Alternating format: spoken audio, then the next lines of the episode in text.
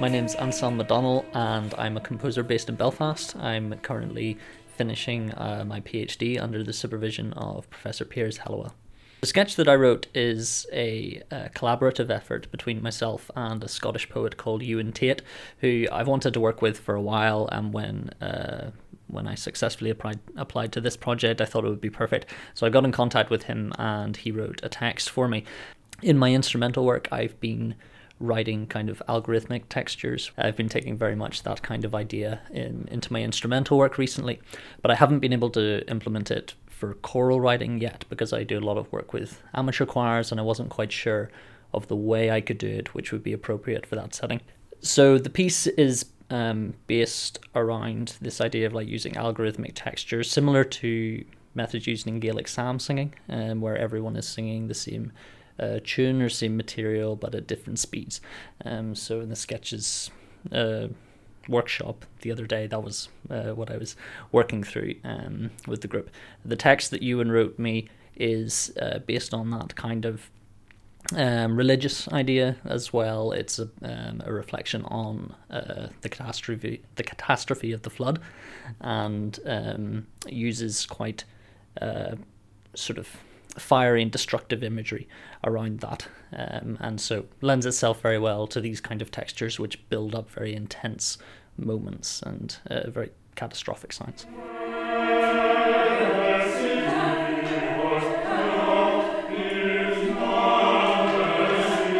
A lot of my music can be quite texturally complex, and so my choral writing has always had to take a slight step back from that, but not too much. The reason I became interested in algorithmic techniques in my instrumental music in the first place was as a means of getting more complex textures without you know giving players an absolute nightmare of something to play or sight read as is generally the case with workshops um, so this is now me sort of coming full circle and putting that back into my choral music one of the key takeaways I found with it was actually that some of the textures um, that I'd written, I, I find I find some of them more enjoyable that I hadn't necessarily expected to. Uh, so, for example, there was a particular sound which I just had this sort of idea. Oh, I wonder what it would sound if the singers sort of fluttered, you know, their hands across their mouths, um, and what kind of texture that would create. And it created this really amazing um, kind of bubbling um, sort of sound when it was done with lots of people, which was really hard for me to conceive of, you know, just by myself. Obviously, I could sing it with a single voice, but it sounded very um, distinct and defined. And when it became this sort of big choral thing, it, it just it, it took off and became its own texture. So that you know that was a five second idea that I had and wrote down, and now I think, oh, maybe that needs to actually be much more present in the piece. Whereas then some of the things that I had spent a lot more time on, I listened to and I thought, that's interesting, but it still sounds uh, like what I've done before, and I, I want the opportunity to experiment more. It was fantastic to be able to hear the choir um, actually do that. I find, especially with choirs, this isn't a chance you get very often um, because it's difficult to get so many people together and then to be able to read it through with that high level of musicality straight off the start without so many rehearsals and so on. Um, so that immediacy of being able to hear it and go, oh, okay, that's what that sounds like. I think I'll use that, or I'll discard that, and I don't like that.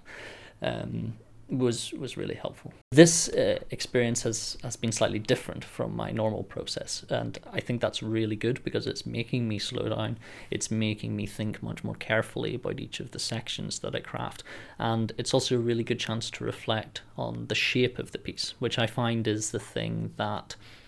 Uh, is really hard to judge um, until you've actually heard things because you don't know you, you can spend three weeks working on something that an audience then hears in 15 seconds. And have you you've lived with it for three weeks but has the audience lived with that section long enough to understand it and to really comprehend what you're trying to say?